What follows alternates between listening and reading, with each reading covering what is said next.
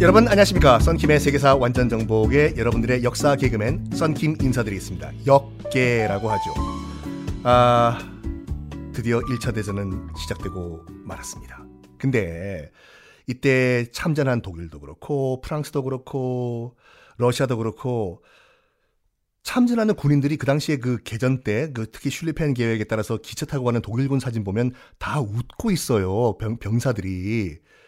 왜냐하면 이 1차 대전 이전까지만 하더라도 이 정도 규모의 대전이 없었을 뿐더러 대충 싸움하다가 한 1개월, 2개월 하다가 그냥 it's over. 전쟁을 끝내는 게 전쟁 문화였거든요. 왜냐하면 그 전쟁이라는 것이 상당히 그 군인, 그 당시 군인들은 굉장히 고급 인력들이었습니다. 포병, 기병, 뭐 기타 등등 기타 등등은 단순에 만들어질 수 있는 그런 군대가 아니에요. 훈련을 해야 되잖아요. 그렇죠. 포병과 기병 이런 것들은 그래서 이 1차 대전 이전의 전쟁들은 어렵게 해서 훈련시킨 포병과 기병들 다 죽으면 안 되니까 대충 얼마 정도 희생이 있은 다음에 양쪽에서 서로 여쪽에서 그만합시다. 아 그래 이쯤 하면 그만합시다. 네가 이겼지? 뭔 소리야? 내가 이겼지? 아유 알았어. 이렇게 하고 물러나는 전쟁이었거든요. 그래가지고 그 당시 1차 대전 발발하자마자 그때 이제 참전했던 군인들 얼굴 보면은 웃고 참전해요.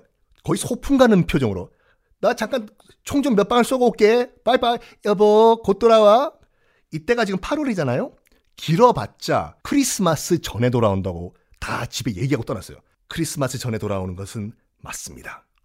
단지 1914년 크리스마스가 아니라 1918년 크리스마스. 2천만 명이 죽고 난 다음 크리스마스에 돌아오죠.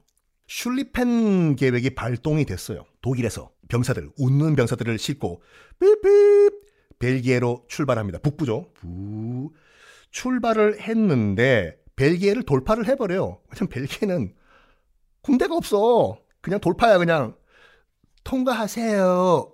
대신 우리는 건드리지 마세요. 야 통과한 다음에 프랑스 땅에 들어가요. 프랑스 땅에 들어가는데 처음 도착한 곳이 어디냐면 파리에서 50km 떨어진 마른강이라고 있는데 삐짝 마른 마른 강이 아니라 마론 파이브도 아니라 강 이름이 마른 강이에요. 여기서 프랑스군과 처음으로 땅 부딪힙니다. 프랑스군과 독일군이. 그런데 생각보다 프랑스군이 만화 쪽수가 이게 어떻게 된 거야? 어이, 우리 뒤에 기차 타고 오는 애들 없어? 이게 단데요? 뭐야? 슐리펜 계획 이게 아니잖아. 원래 슐리펜 계획은 독일군 전체 거의 100%의 병력이 다 기차 타고 와가지고 프랑스를 조져버리는 건데 다 어디 갔어? 어떻게 된 거야? 군인들 다 어디 갔어? 독일군 다 어디 갔어? 그때 빌헬름 2세가 어떤 스투핏한 결정을 내리냐면 아 임마야 진짜 진짜 빌헬름 2세가 보기엔 딱 이거예요. 이리 와봐요 장군들. 아 슐리펜 전 참모총장이 만들어놨던 슐리펜 계획 다 알겠는데 그 전 군인들을 다 북부로 보내버리면 위험하지 않겠어? 지금 그 남부 프랑스 전선과 북부 프랑스 전선의 군대 비율이 얼마 정도 돼요? 어, 폐하, 원래 슐리펜 계획에 따르면은 7대 1입니다. 북부 통과하는 게 7, 남부 통과하는 게 1, 이 정도 비율인데요. 그, 그렇게 추진할까요? 아, 그거 말고, 이 몰빵 때리면 집안 패가 망신한다고. 7대 1이 아니라, 음, 한 3대 1로 하자, 우리. 3대 1이요? 어, 그러면 약간 슐리펜 계획이 어긋나는데? 에헤, 하요, 3대 1로. 어, 네, 그래가지고 슐림팩 계획을 빌헬름 2세가 다 뜯어 고쳐놔요. 그래서 원래 한 50만의 군대가 벨기에를 통과를 해야 될 건데 한 10만만 통과한 거예요.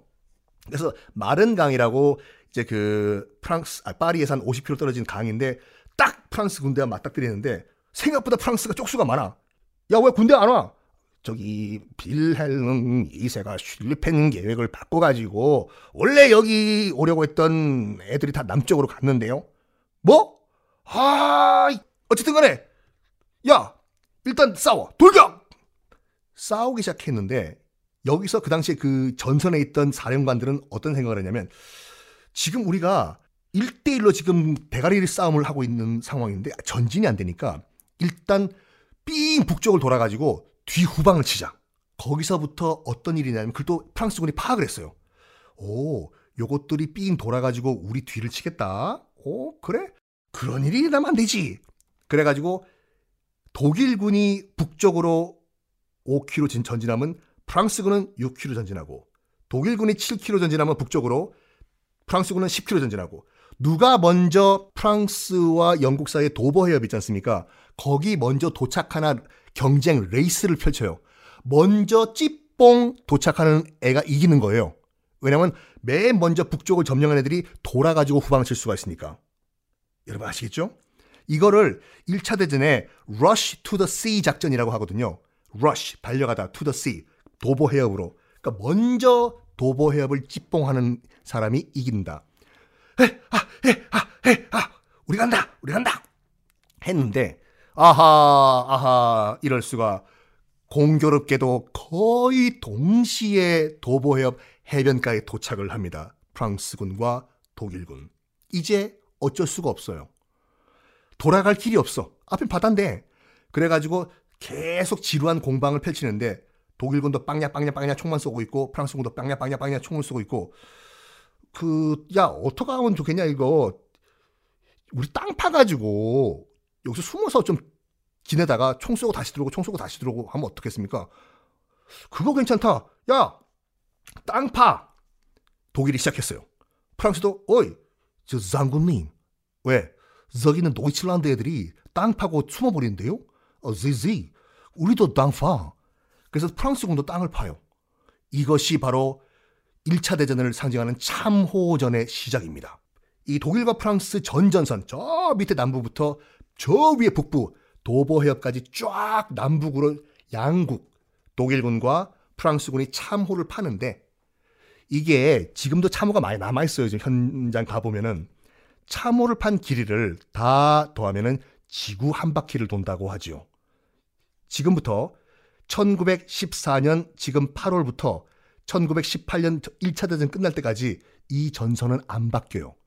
지금 땅 팠지 않습니까? 서로 양측이 마른 강 근처에서 이것을 그 이름도 유명한 서부 전선 Western Front라고 부르거든요. 이 참호전이 정말 의미가 있는 이유가 뭐냐면 나쁜 쪽으로 아까도 말씀드린 것 같이 1차 대전 이전의 전쟁들은 나름대로 약간 명예 전쟁이었어요. 일본 말이지만 가오만 살려주면 후퇴해요, 그냥. 그 당시에 그 1차 대전 이전의 전쟁 양상은 뭐냐면 thin red line이라고 해가지고 그 나폴레옹 군대 전투를 보시면 알겠지만 그 횡렬로 좌우로 한 줄 길게 서요. 병사들이. 그런 다음에 총을 들고 북소리에 맞춰서 진군을 해요. 빠빠빠빠라빠빠빠라빠빠빠빠빠 총 들고 상대편도 진군하고 어디 숨어가지고 쏘고 이러면 괜찮을 것 같은데 그러기에는 군인으로서 명예 실추다. 나는 총 들고 노래 부르면서 가서 죽겠다. 이거예요. 횡렬로 길게 양쪽 좌우로 쓴 다음에 앞에는 장교가 서요. 앞에. 왜냐면 장교는 모범을 보여야 되기 때문에 총 맞아도 내가 먼저 죽겠다. 그리고 뒤에 그 일렬로 가는 그 군대 뒤에는 뭐가 있냐면 하사관들, 부사관들이 창 같은 걸 들고 있습니다. 들고 있다가 뭘 하냐면 만약에 지금 빠빠라빠빠빠빠빠빠 총 들고 노래 부르고 가는 군사들 중에서도 겁이 나는 애가 있겠죠. 튀는 애들 있을 거 아니에요. 튀면 뒤에서 창으로 찔러버려요. 그래서 튈 수도 없어. 그래서 노래 부르면서 계속 가는 거예요.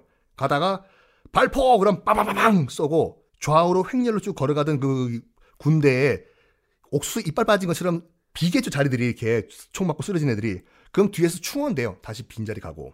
이런 식으로 어, 전투를 벌이고 이 정도 죽었으면 됐다 하면 스탑하고 악수라고 하했던 것이 이제 명예전쟁이었는데 1차 대전은 그런 게 없어요 여러분. 그냥 살육전이에요. 이 참호전 때문에 그런데 참호전 때문에 만들어진 게 뭐냐 첫 번째, 철조망. 철조망을 쳐버려요. 인류 역사상 처음으로. 그때 이제 철강 기술이 처음으로 철을 길게 가늘게 뽑을 수 있는 기술을 발명을 했거든요.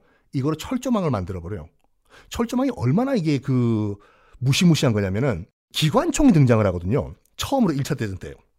기관총과 철조망이 만나가지고 최악의 사태가 되, 발생을 하는데 뭐냐면 무조건 돌격. 지휘관들은 아까 말씀드린 같이 얘는 구시대적인 마, 인드가 돼가지고 무조건 돌격하면 이기는 걸로 알고 있어가지고 돌격 하다가 수천 명의 군사들이 철조망에 끼어요.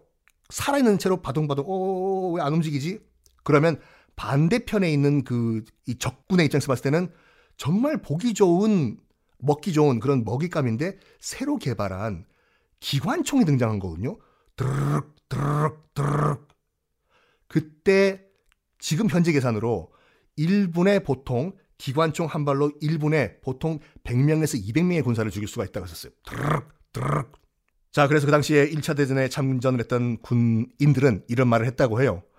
나는 정말 전쟁에 나가면 총 맞아 죽고 폭탄 맞아 죽고 이렇게 죽을 줄 알았는데 쇠꼬챙이에 찔려 죽을 줄은 몰랐다. 내 전우들이. 라고 얘기를 했습니다. 정말 살육전. 기관총으로 정말 이 꽃다운 청춘들 200명이 동시에 쓰러져 나가는 것을 봤던 그 살육전. 1차 대전. 지금부터는 전쟁사.